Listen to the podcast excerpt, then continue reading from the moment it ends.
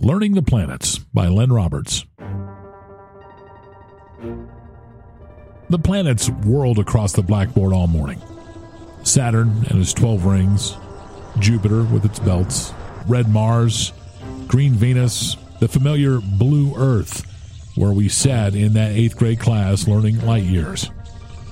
Eight light minutes for the sun's rays to touch my arm. Alpha Centauri, 4.4 light years away. Betelgeuse, uh, the giant red star in Orion's shoulder, 300. Rigel, the blue giant in Orion's knee, 540. The vastness of blackness suddenly ours, while Richie Reese picked his nose and the lovely Karen Allen hitched up her dress. Infinity and eternity blurred by the sun in dull yellow chalk. As I felt the pull of the planets and their moons hold me in my desk where carved hearts orbited with the names of those who I did not know. Jimmy loves Sue. Tina and Barry circled by a ring of smoke drifting up from a speeding Chevy. I love my dog, Snooky, etched in small straight lines by the inkwell. 1944, 1946, 1950, 53, 56. Each year trailed names the way that Halley's Comet trailed the light that October morning. And I carved Lorraine, 1958, with a crescent moon cupping it, while Sister Angelica told us Copernicus knew that Earth was a wanderer.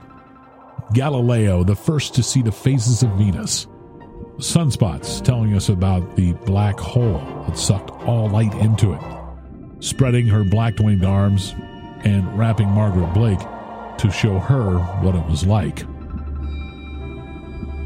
Unfolding Margaret's chalk white face when she began to cry, the face that would begin to glow white and, in a few years, and then fade, cancer of the lungs, they said.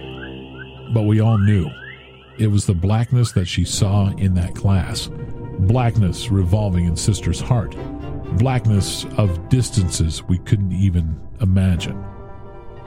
Blackness we heard even then in Margaret's sobs, while cosmic clouds floated on the board with the label Raw Material of Creation, uh, where stars were born and died, and planets whirled on their inevitable paths.